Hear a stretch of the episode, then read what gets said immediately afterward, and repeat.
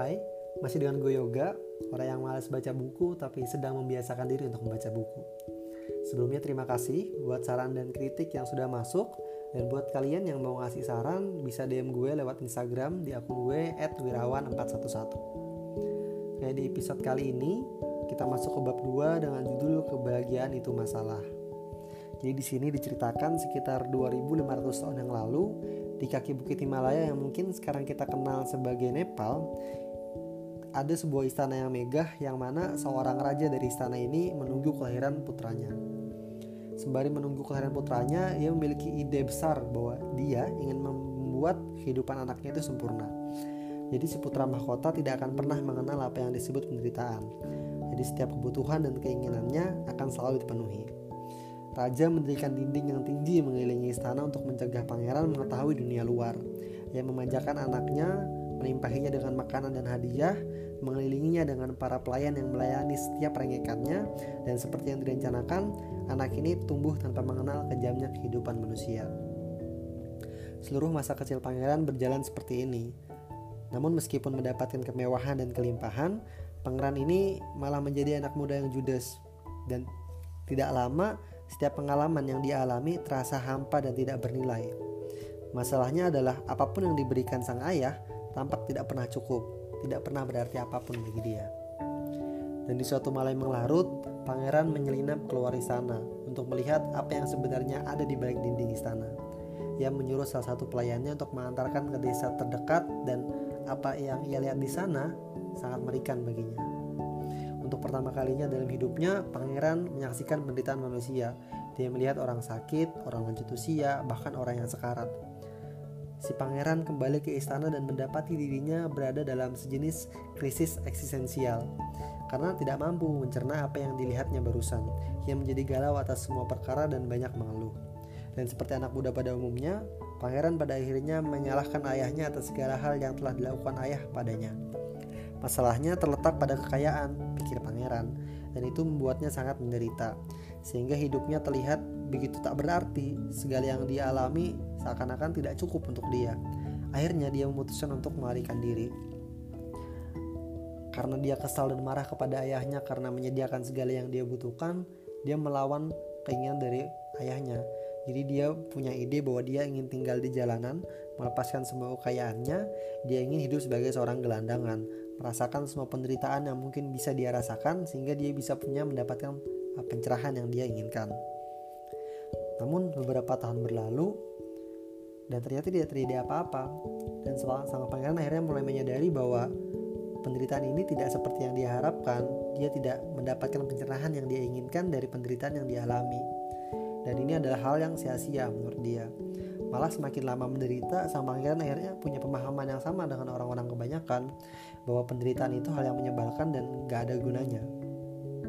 Nah, dalam kondisi yang benar-benar bingung ini, pangeran akhirnya membersihkan dirinya dan menuju sebuah pohon yang besar di dekat sungai.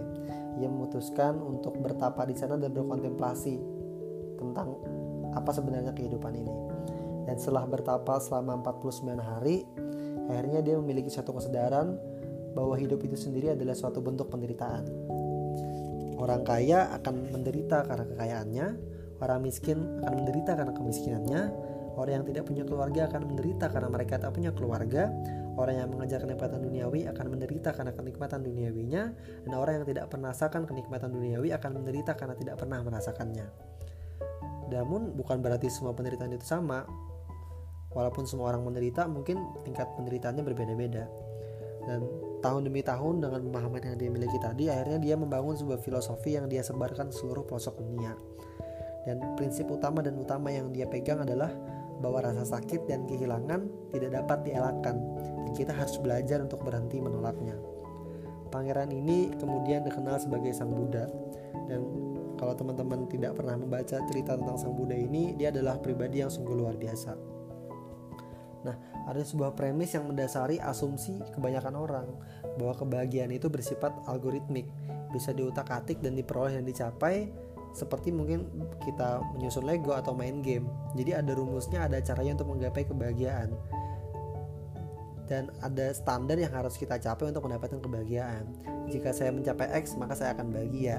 Jika saya terlihat seperti Y, maka saya akan bahagia. Dan mungkin jika saya dapat menjadi seseorang yang seperti Z, maka saya akan bahagia. Nah, premis ini adalah akar masalahnya, akar masalah dari kebahagiaan yang sulit untuk kita dapatkan. Karena sebenarnya kebahagiaan itu bukanlah suatu persamaan yang dapat dipecahkan. Ketidakpuasan dan kegelisahan merupakan bagian yang inheren dari sifat manusia, dan sepertinya akan kita lihat bersama komponen yang penting untuk menciptakan kebahagiaan yang konsisten. Sang Buddha menyampaikan pendapatnya dari perspektif teologis dan filosofis, dan setelah ini penulis akan menjelaskan pendekatan pemahaman ini dari sisi yang lebih biologis seperti itu.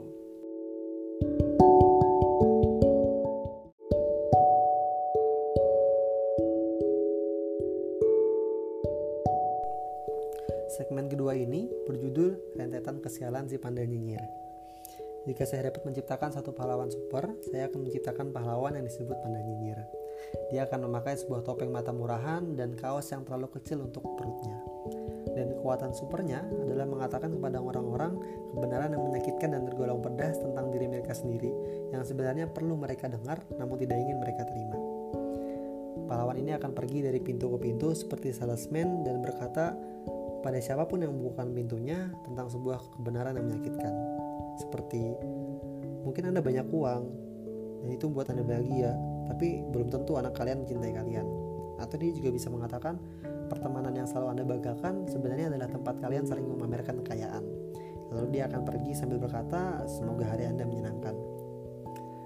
Hal ini mungkin terdengar luar biasa dan juga menyedihkan. Kenapa? Ini jelas motivasi dan penting. Lagi pula kebenaran yang paling agung dalam kehidupan itu biasanya kebenaran yang paling tidak enak didengar.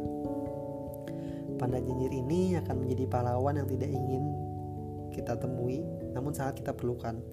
Ia akan menjadi sayur-mayur untuk melawan makanan sampah yang mungkin dikonsumsi kita berbulan-bulan. Dia akan membuat hidup kita lebih baik meskipun membuat kita merasa lebih buruk. Dia akan membuat kita lebih kuat dengan membuat kita menangis, mencerahkan masa depan kita dengan menunjukkan kepada kita seperti apa itu kegelapan. Dan selagi kita membaca buku ini, penulis akan berperan sebagai si Panda Nyinyir ini. Nah, alasan sederhana mengapa kita mengalami penderitaan adalah bahwa secara biologis penderitaan itu bermanfaat. Ini adalah agen alami yang diperlukan untuk perubahan dan menginspirasi. Kita telah berevolusi untuk selalu hidup dengan derajat ketidakpuasan dan kegelisahan tertentu, karena hanya makhluk yang kurang puas dan terlalu amanlah yang mampu berinovasi dan bertahan hidup. Kita merasa tidak puas dengan apapun yang kita miliki dan merasa puas hanya dengan sesuatu yang tidak kita miliki.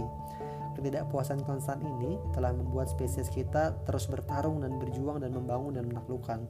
Jadi jelas keliru bahwa rasa sakit dan penderitaan kita bukanlah hama bagi evolusi manusia. Bahkan rasa sakit dan penderitaan itu adalah sebuah keistimewaan. Rasa sakit dalam segala bentuk merupakan alat yang paling efektif dari tubuh kita untuk mendorong suatu aksi.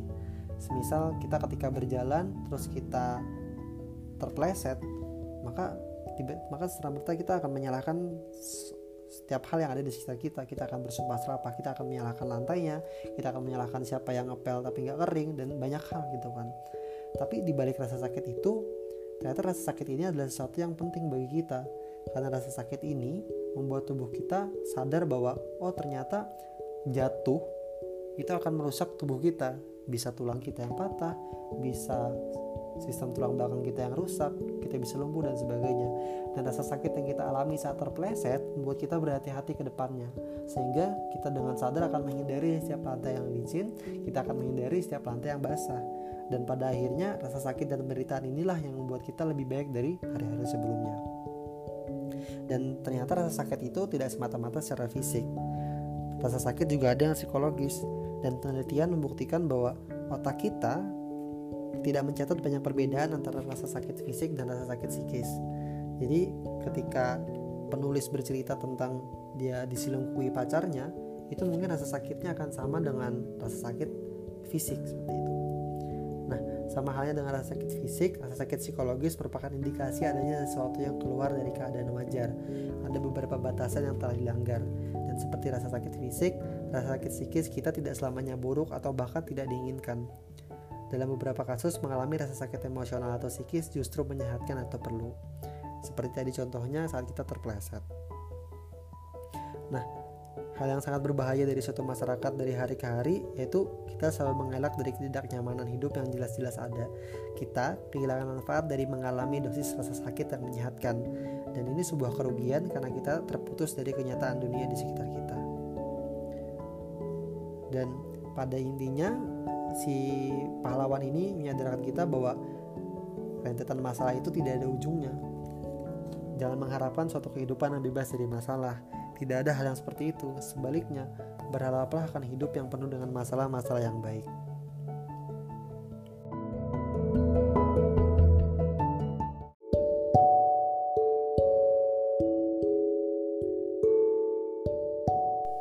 Di segmen 3 ini berjudul kebahagiaan berasal dari memecahkan masalah. Jadi masalah itu adalah konstanta di kehidupan kita. Jadi dia gak mungkin hilang. Dia hanya bertambah, berganti, atau menurun.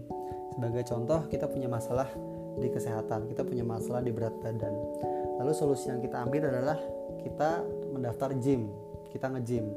Nah, sebenarnya dengan kita mendaftar gym, itu kita memilih masalah lain, yaitu harus meluangkan waktu, harus berkeringat, harus lelah, dan banyak lagi masalah-masalah yang harus kita hadapi setelah kita memilih solusi nge-gym ini.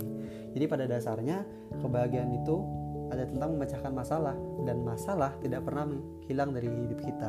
Kita hanya memilih masalah yang lebih kita inginkan diselesaikan daripada masalah-masalah yang coba kita hindari. Contoh ketika tadi masalah kita adalah masalah berat badan dan kita memilih untuk mendaftar dirikan di gym, maka kita menghindari berhadapan dengan masalah kesehatan, berhadapan dengan masalah rumah sakit, dan lebih memilih menghadapi masalah tentang kemalasan dan masalah meluangkan waktu. Dan kebahagiaan sekali lagi datang dari keberhasilan untuk memecahkan masalah. Intinya adalah tentang memecahkan masalah. Jika Anda berusaha menghindari masalah Anda atau merasa seakan-akan tidak punya masalah, Anda akan membuat diri Anda sengsara. Dan jika Anda merasa kalau Anda memiliki masalah yang tidak dapat Anda selesaikan, maka sama halnya ini akan membuat diri sendiri sengsara. Jadi bumbu rahasianya ada dalam kata memecahkan masalah, bukan pada punya atau tidak punya masalah. Untuk menjadi bahagia, kita memerlukan sesuatu untuk dipecahkan. Dengan demikian, kebahagiaan merupakan suatu bentuk tindakan, bukan sesuatu yang diberikan. Nah, hal inilah yang menyebabkan si pangeran Nepal tadi, si Buddha tadi, dia tidak bahagia. Walaupun segala yang dia inginkan dikabulkan, harta benda berlimpah, semua kebahagiaan sebuah kenyamanan dia dapatkan. Tapi dia tidak bahagia. Kenapa? Karena kebahagiaan yang diberikan kepada dia tidak berasal dari proses, sehingga dia tidak bahagia. Nah, konsep yang harus kita pahami dalam mencapai kebahagiaan adalah selesaikan masalah lalu berbahagia. Nah, masalahnya tidak semua orang punya konsep ini. Konsep yang mereka pilih biasanya adalah 1. Penyangkalan, yang kedua mentalitas korban. Jadi ketika mereka menghadapi masalah, mereka lebih memilih menyangkal. Jadi beberapa orang mengingkari bahwa yang mereka hadapi adalah masalah, atau mereka merasa tidak harus dipikirkan. Nah, mungkin dengan cuek ini, dengan tidak memperdulikan masalah ini, kita merasa ini adalah suatu solusi, kita merasa nyaman, tapi ini adalah kenyamanan yang hanya jangka pendek. Solusi kedua adalah mentalitas korban. Ketika kita menghadapi masalah, kita tidak fokus tentang bagaimana memecahkan masalah ini, kita tidak fokus dengan bagaimana solusinya, tapi kita malah menjadikan diri kita korban. Jadi ketika kita menghadapi masalah, kita malah membuat kayak, aku korban dari keadaan, aku korban dari pilihan orang lain, atau korban dari kejahatan orang lain. Sehingga 2 solusi tadi, yaitu penyangkalan dan mentalitas korban tadi, tidak menyebabkan kita bahagia karena masalahnya tidak dipecahkan. Padahal kita di sini sepakat bahwa kebahagiaan adalah tentang memecahkan masalah. Nah, lalu dalam mencapai kebahagiaan, kita hanya perlu memilih medan juang kita. Sebagai contoh, sebagian besar orang ingin mendapatkan posisi puncak di sebuah perusahaan dan mendapatkan banyak uang.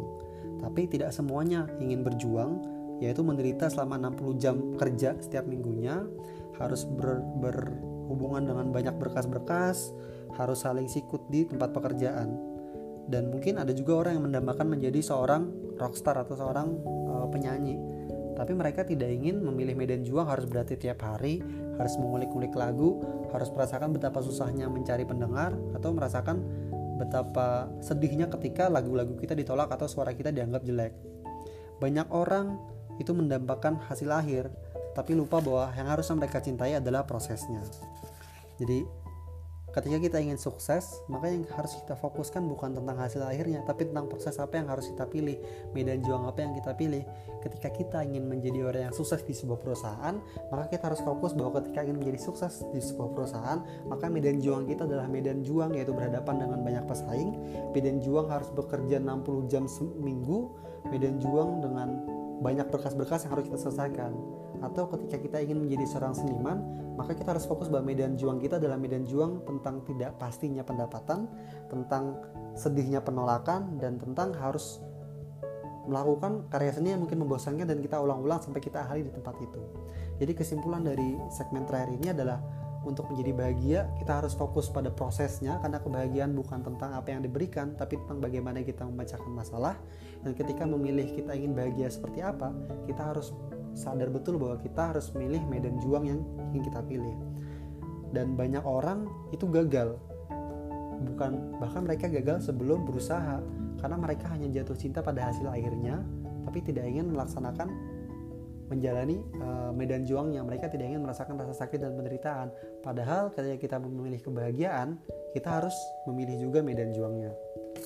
Mungkin sekian untuk episode kali ini. Terima kasih buat yang stay tune mendengarkan, terima kasih buat yang udah setia mendengarkan, dan terima kasih untuk kritik dan sarannya. Sekali lagi, kalau teman-teman ingin berikan kritik dan saran, bisa DM akun gue di Wirawan 411.